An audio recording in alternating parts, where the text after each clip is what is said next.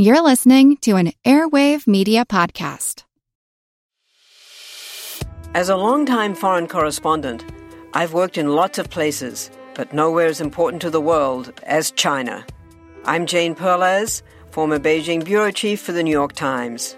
Join me on my new podcast, Face Off US versus China, where I'll take you behind the scenes in the tumultuous US China relationship. Find Face Off wherever you get your podcasts. When Tumulty, and he's the president's secretary, tried to talk to Woodrow Wilson about the news from Queenstown, Ireland. Where the dead were being buried in mass graves. Wilson could not bear it. If he were to stop and think about them, he said, I should see red in everything, and I am afraid of that when I am called upon to act. For your land and my land, and the take of Auld Lang Just like marching girls cross the Delaware, then working we cross the Rhine.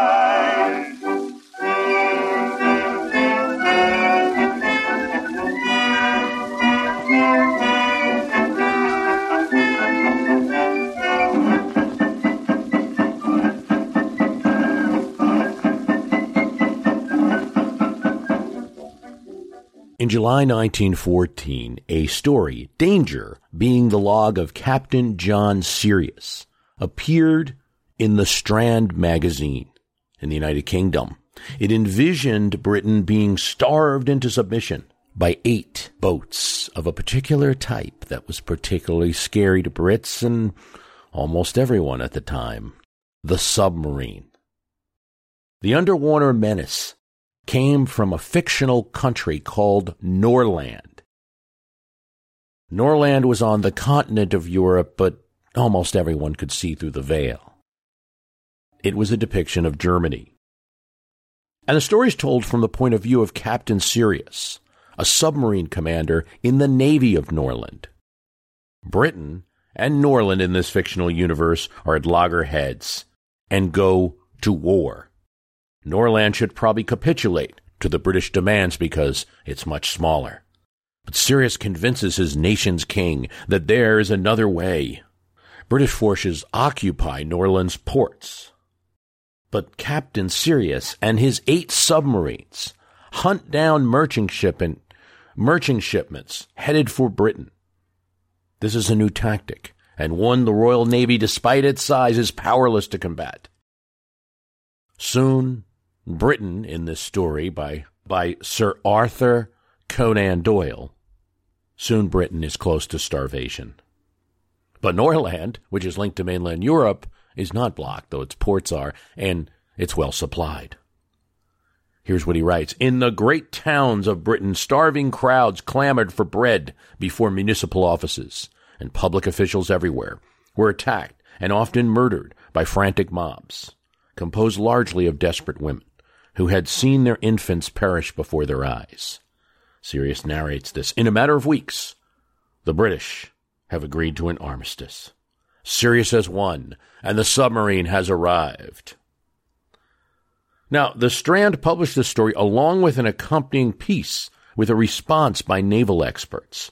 According to Daniel Stashower's Conan Doyle biography, The Teller of Tales, they praised the story's vision. Sir Arthur Conan Doyle has placed his finger on the neurologic nerve center of the British Empire, the precarious arrival of our food supply, so said one of the naval experts. This was in 1914, just as hostilities were ramping up. But as often can be the case with fictionalized versions of things, the wrong people must have been reading. The British did not really advance their submarine service greatly. They did have a fleet of hundreds of boats, but while Germany had a small amount. But a German expert was reading and was able to convince his country to accelerate the program. This from Patricia O'Toole's book on Woodrow Wilson and talks a lot about the events around World War II. Her book is called The Moralist.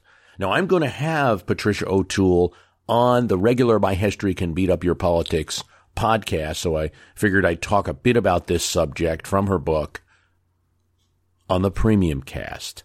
Thanks so much for subscribing to the extra podcast that you get from the premium cast. Thanks for supporting the show. Germany informed Britain that from February 18th onward, and this is in 1915, it would consider the waters around the British Isles a war zone. All enemy merchant vessels sighted therein would be liable to destruction without warning. Neutral vessels would also be in danger because of the deceptive use, they said, of neutral flags. The announcement shocked the sensibilities of believers in, believers in central civilized naval warfare, the laws of which had long required an attacker to attempt to save the lives of a merchant ship's crew and passengers before blowing it up. Submarine warfare had rendered the old laws obsolete because for a submarine to show itself in advance of an attack, that would deprive the submarine of one of its main tactical advantages and open it up.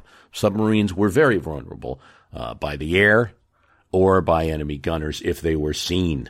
You know, their hulls really weren't that strong and could be pounded by the guns on a on an enemy ship.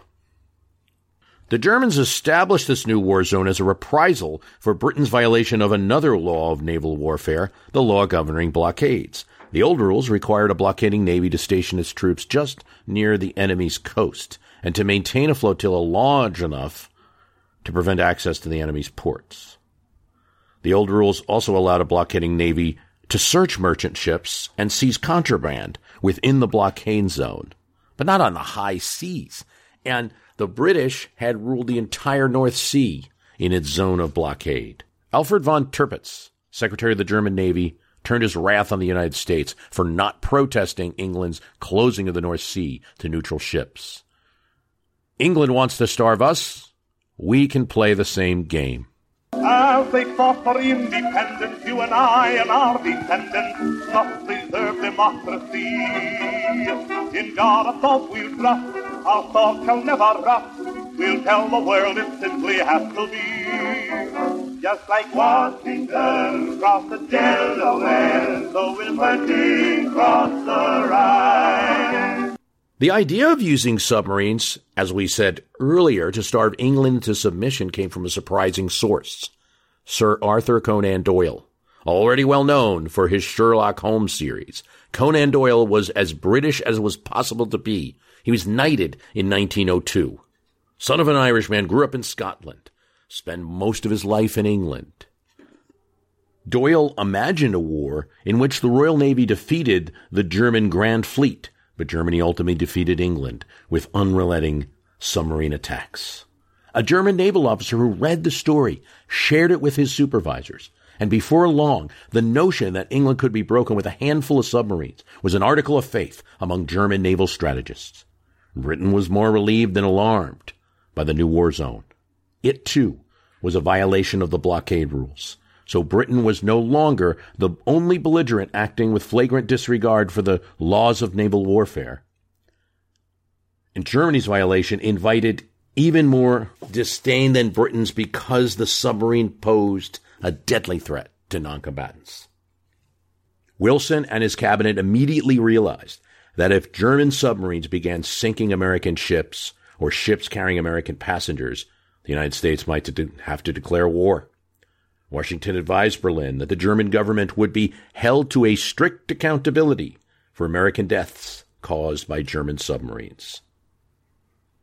Repelled by the idea of using starvation as a weapon, the United States asked Britain to permit food to be shipped to Germany's civilian population.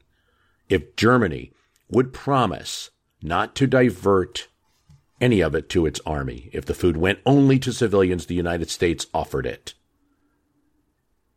Well, in doing so, they had a problem because the Allies already and were on board of blocking anything going to Germany. Britain and France informed the United States that Germany's submarine war and merchant ships forced them to block commodities of any kind from reaching or leaving Germany. Henceforth, all ships with cargoes presumed to be going to or from Germany would be liable to search. Although Britain and France informed the United States that interdictions would be carried out with no risk to the ships or the lives of the civilians on board.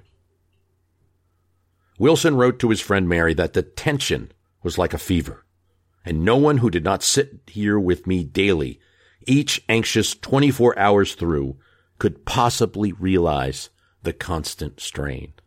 That's something to think about. We see history with hindsight. We judge presidential actions from where we are now. But think about that. The constant uh, flow of ships going across the Atlantic, the importance of shipping and trade at that time being choked off by, by a few German submarines, not more than 400, presenting a threat to the entire Atlantic Ocean and tens of thousands of ships. 5,000 ships during World War I would be sunk by just 300 boats. Germany would lose about half their fleet, a lot of it in the later part of the war. But they'd do quite a bit of damage. Once again, Wilson complained of feeling disconnected from his real self. He was also anxious Colonel House's presence in London might send the wrong message. The British may not want Colonel House as his ambassador to leave for Berlin until they felt that they were winning on the battlefield. And the president feared that the German government would then see the colonels as England's envoy rather than his advisor the advisor to the President of the United States. Wilson urged House to put the point squarely to Britain and move on. House wasn't exactly following the direct orders of Wilson. This is one of the things that's going to cause tremendous strain and tension between the two. And one of the reasons Wilson is going to be convinced later that he needs to go to Europe himself. House explains that Britain does not so much desire military advantage before I go to Germany, but that there should neither be such a great disadvantage as now. He counseled patience. And he stayed in England for three more weeks. Though he had not opened any door to peace, he told Wilson that he had put everything in London in an admirable shape. The American ambassador to Britain was shocked by the proposal to send food to Germany. The English did not doubt America's good faith, but they now regarded the Americans as simpletons, playing into Germany's hand. The British were determined to defeat the Germans by starving them. If we are defeated, they told the Americans, it'll be worse with us than it can be with Germany if she is defeated. The German people will in any event will remain on land that can practically feed them. We, if Germany should win, would have our overseas dominions cut off, and we should be an island people without the means of self-support. That is why we prefer to die before disaster, if need be, rather than after. This was the precarious uh, situation of peace that Wilson found himself in. The whole development of this new weapon, the submarine, the idea had been around for a while. There's that famous turtle of Revolutionary War fame where the guy's in a little egg shaped boat with a propeller. It wasn't used in any kind of offensive action, but it was a nice try. Some naval experts say the thing would, would tip over if it was ever tried to be used, but a few developments were needed to make a submarine truly practical. The first thing is you need torpedoes because these early ideas of submarines is that these vessels could go either glass or metal or wood and go under the surface and maybe drill holes in a ship like the turtle was supposed to do or place explosives or fire into ships. They were all impractical, but um, with the invention of the Whitehead torpedo right after the Civil War, you had the first steps that something like this could work. And in 1878, a Turkish ship during the Russo-Turkish War is sunk by Russian torpedo boats. Now, these are not submarines, but they're using that concept of the torpedo, a weapon that can be shot under the water. Then you have various developments. Oddly enough, most of the invention of the submarine, which would be used to great effect against Great Britain, would occur in Great Britain. George Garrett, industrialist financier Thorsten Nordenfelt, they create the basic designs for submarines. There's a couple other advances in submarines in France as well. Nordenfelt 3 in 1887 was 30.5 meters long and 6 meters wide, weighs 100 tons, can carry a crew of 7, had a maximum surface speed of 6 knots and a maximum speed of 4 knots while submerged. It's able to fire a torpedo. What you start to see is electric power also being applied, and this is another facet that's needed to really get the submarine going. And the USS Holland was commissioned in the United States Navy in 1900, first usable submarine. As the war geared up, the Germans and the British believed that big naval battles would be fought with big ships, like the HMS Dreadnought and its sisters. Submarines would be limited probably to coastal defense, preventing blockades by enemy ships, and serving as lookouts. At the start of World War I, the Royal Navy had the world's largest submarine service by a considerable margin, with 74 boats, of which 15 were ocean going and the rest capable of coastal p- patrols. A new class built in 1907 to 1910 were designed to be propelled by diesel motors on the surface. The Germans were slower to recognize the importance of the new weapon. At the start of World War I, Germany had 20 submarines, with more under construction.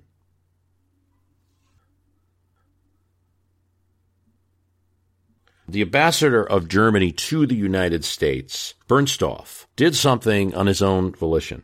He took out ad space in several newspapers with his own money to remind Americans of the hazard in the war zone around Britain. His first notice, signed by the Imperial German Embassy and dated April 22nd, at first appeared in print on Saturday, May 1st.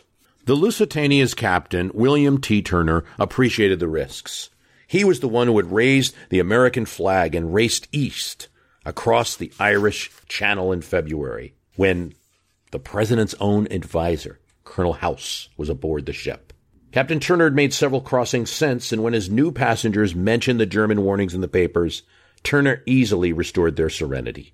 The Royal Navy was on patrol and would alert him by wireless if any U-boats were spotted near the Lusitania's course.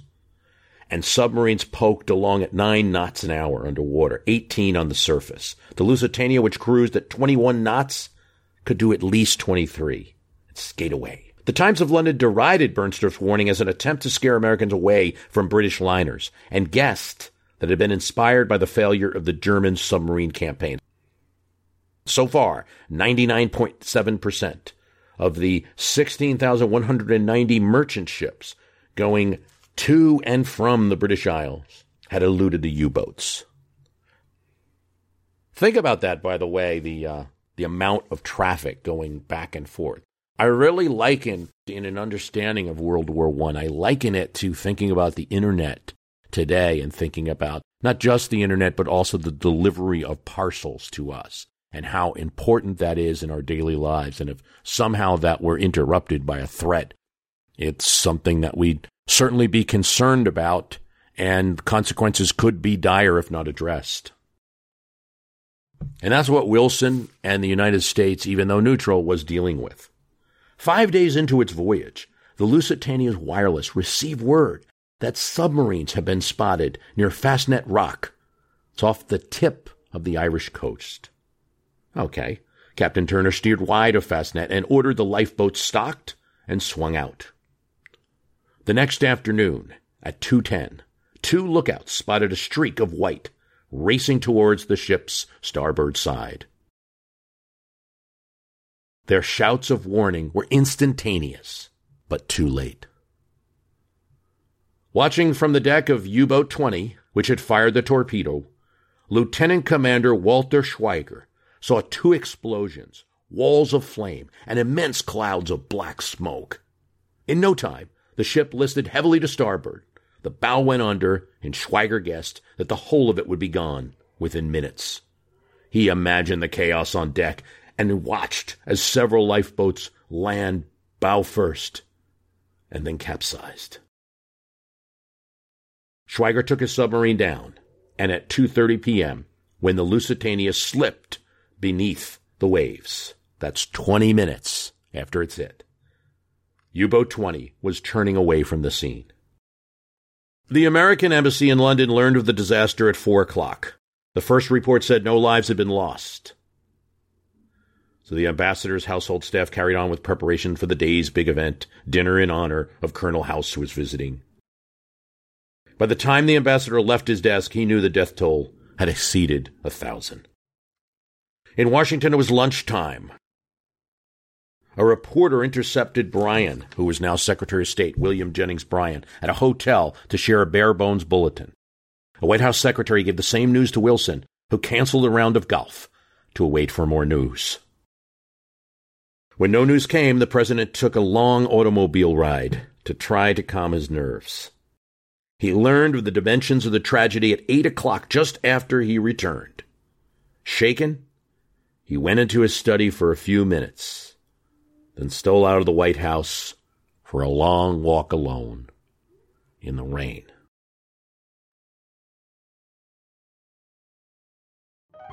Hello, all. Eric Rivenes with the Most Notorious podcast here. Each week, I interview an author or historian about a historical true crime, tragedy, or disaster. Subject matter ranges from gunslingers to Gilded Age murder to gangsters to fires to pirates to wild prison breaks. My guests bring their incredible knowledge directly to you. Please subscribe to Most Notorious on your favorite podcast app. Cheers and have a safe tomorrow. Want to learn how you can make smarter decisions with your money? Well, I've got the podcast for you. I'm Sean Pyles, and I host NerdWallet's Smart Money Podcast. On our show, we help listeners like you make the most of your finances. I sit down with NerdWallet's team of nerds, personal finance experts in credit cards, banking, investing, and more. We answer your real-world money questions and break down the latest personal finance news. The nerds will give you the clarity you need by cutting through the clutter and misinformation in today's world of personal finance. We don't promote get rich quick schemes or hype unrealistic side hustles. Instead, we offer practical knowledge that you can apply in your everyday life. You'll learn about strategies to help you build your wealth, invest wisely, shop for financial products, and plan for major life events. And you'll walk away with the confidence you need to ensure that your money is always working as hard as you are. So turn to the nerds to answer your real world money questions and get insights that can help you make the smartest financial decisions for your life. Listen to NerdWallet's Smart Money Podcast wherever you get your podcasts.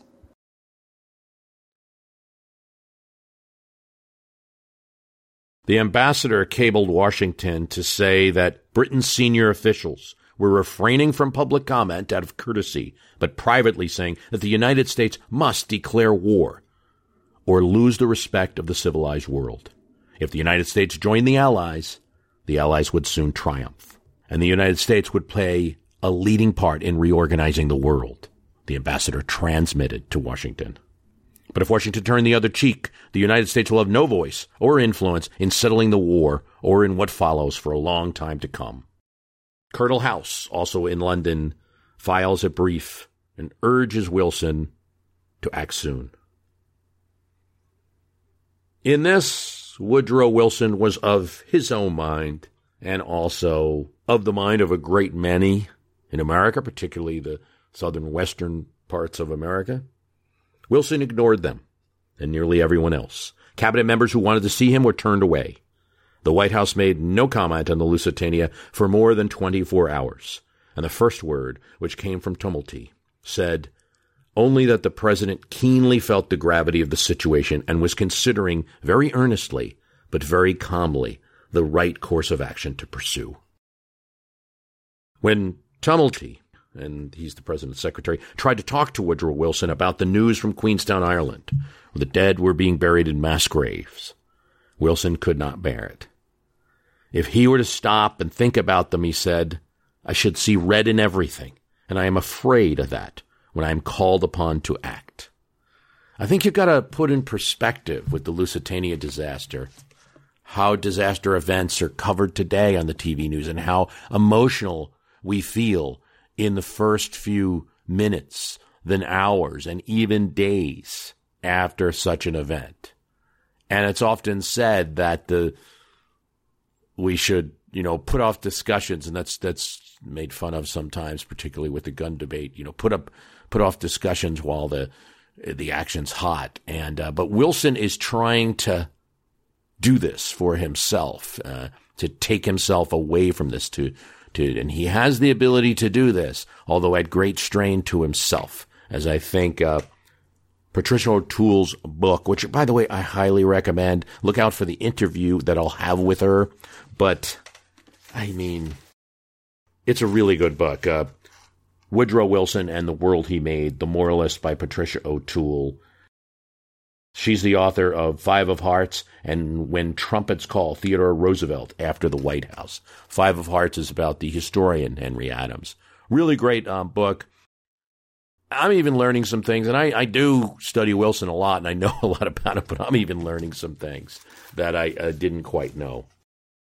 It takes some time, but eventually it's learned that there were 128 Americans among the 1,198 victims. The Eastern press in the United States was demanding retribution, while the Wilson administration seemed to be waiting for tempers to cool. The German ambassador Bernstorff visits Secretary of State William Jennings Bryan and expresses his regret at the loss of so many American lives. Bryan, who's you know very ambivalent about the situation and is a pacifist and is against war, um, lamented that Germany had refused to sign a cooling off treaty that he had proposed. It would have given the two nations a year to settle the Lusitania question. Reporting the conversation to Berlin, Bernstorff urged his government to make a move towards some kind of negotiation.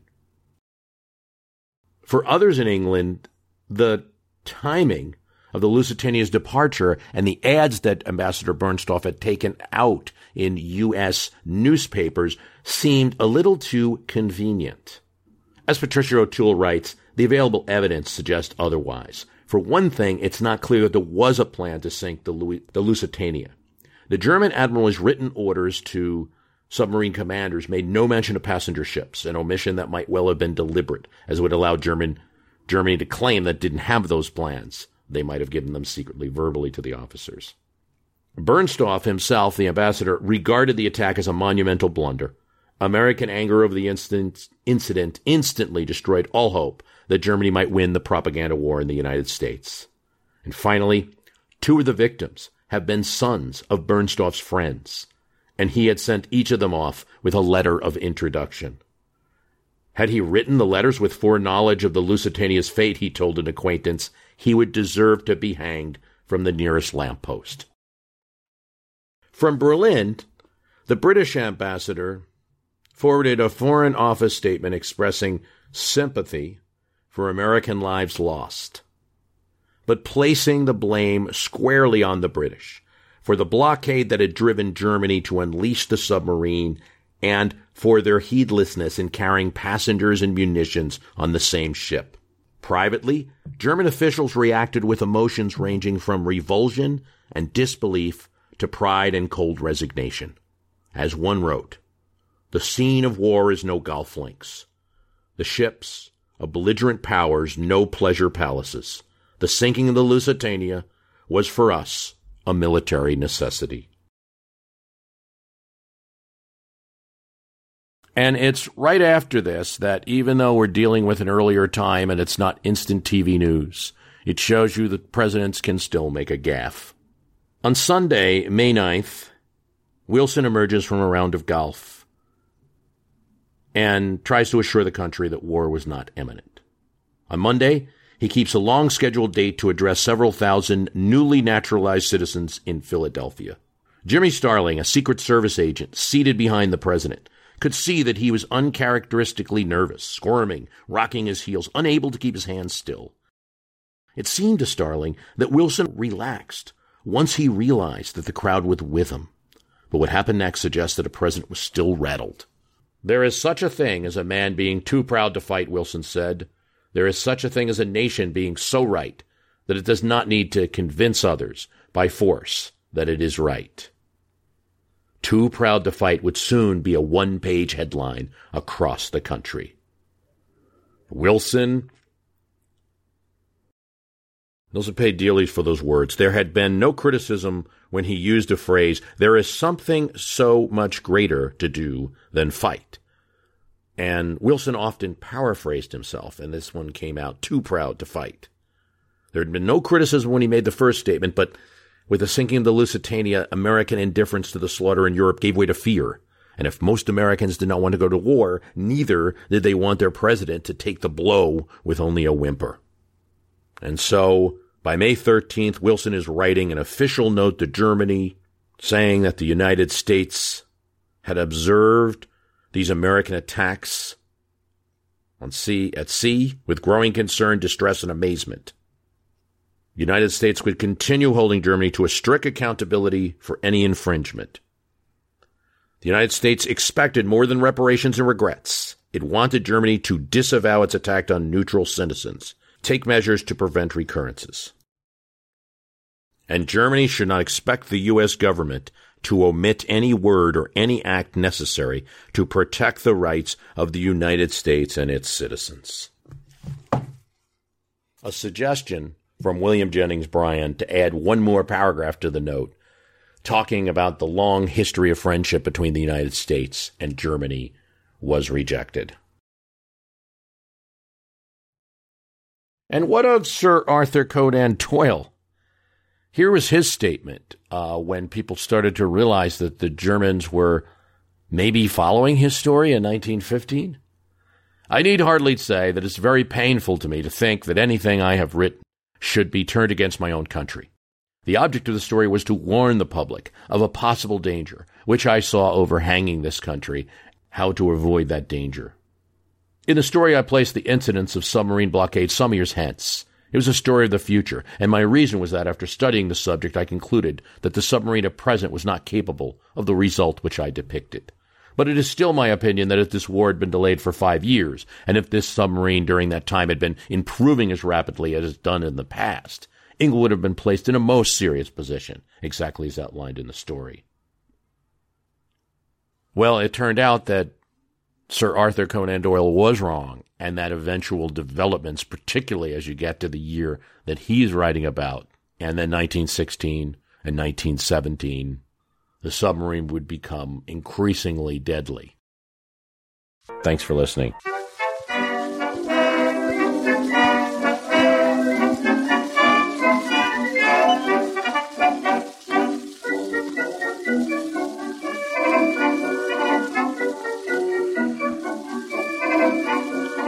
Looking backward through the ages, we can read on history's pages deeds that famous men have done. We are told of great commanders, Wellingtons and Alexanders, and of the battles they have won. Take our own great revolution that began our evolution. Washington then won his fame. Today across the sea, they're making history. The Yankee spirit still remains the same. Just like Washington crossed the Delaware, so is the king crossed the Rhine. As they follow followed after George and Zero Valley Forge, our boys will brave that line. It's for your land and my land, and the take of old lang syne. Just like Washington across the Delaware, General Pershing will cross the Rhine.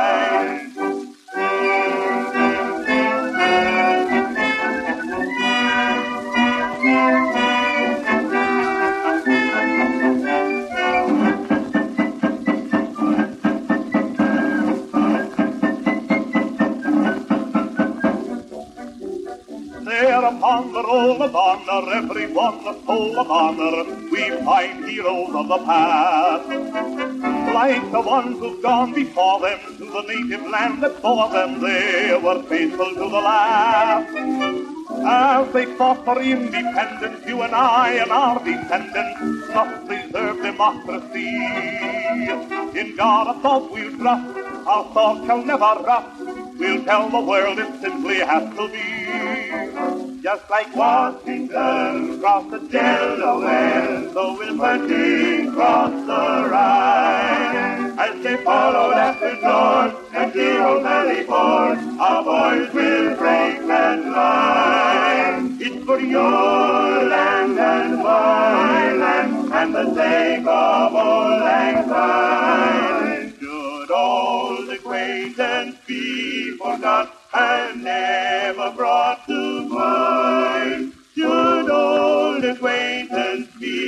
forgot and the days of old lang syne? Just like Washington crossed the Delaware, General Pershing will cross the Rhine.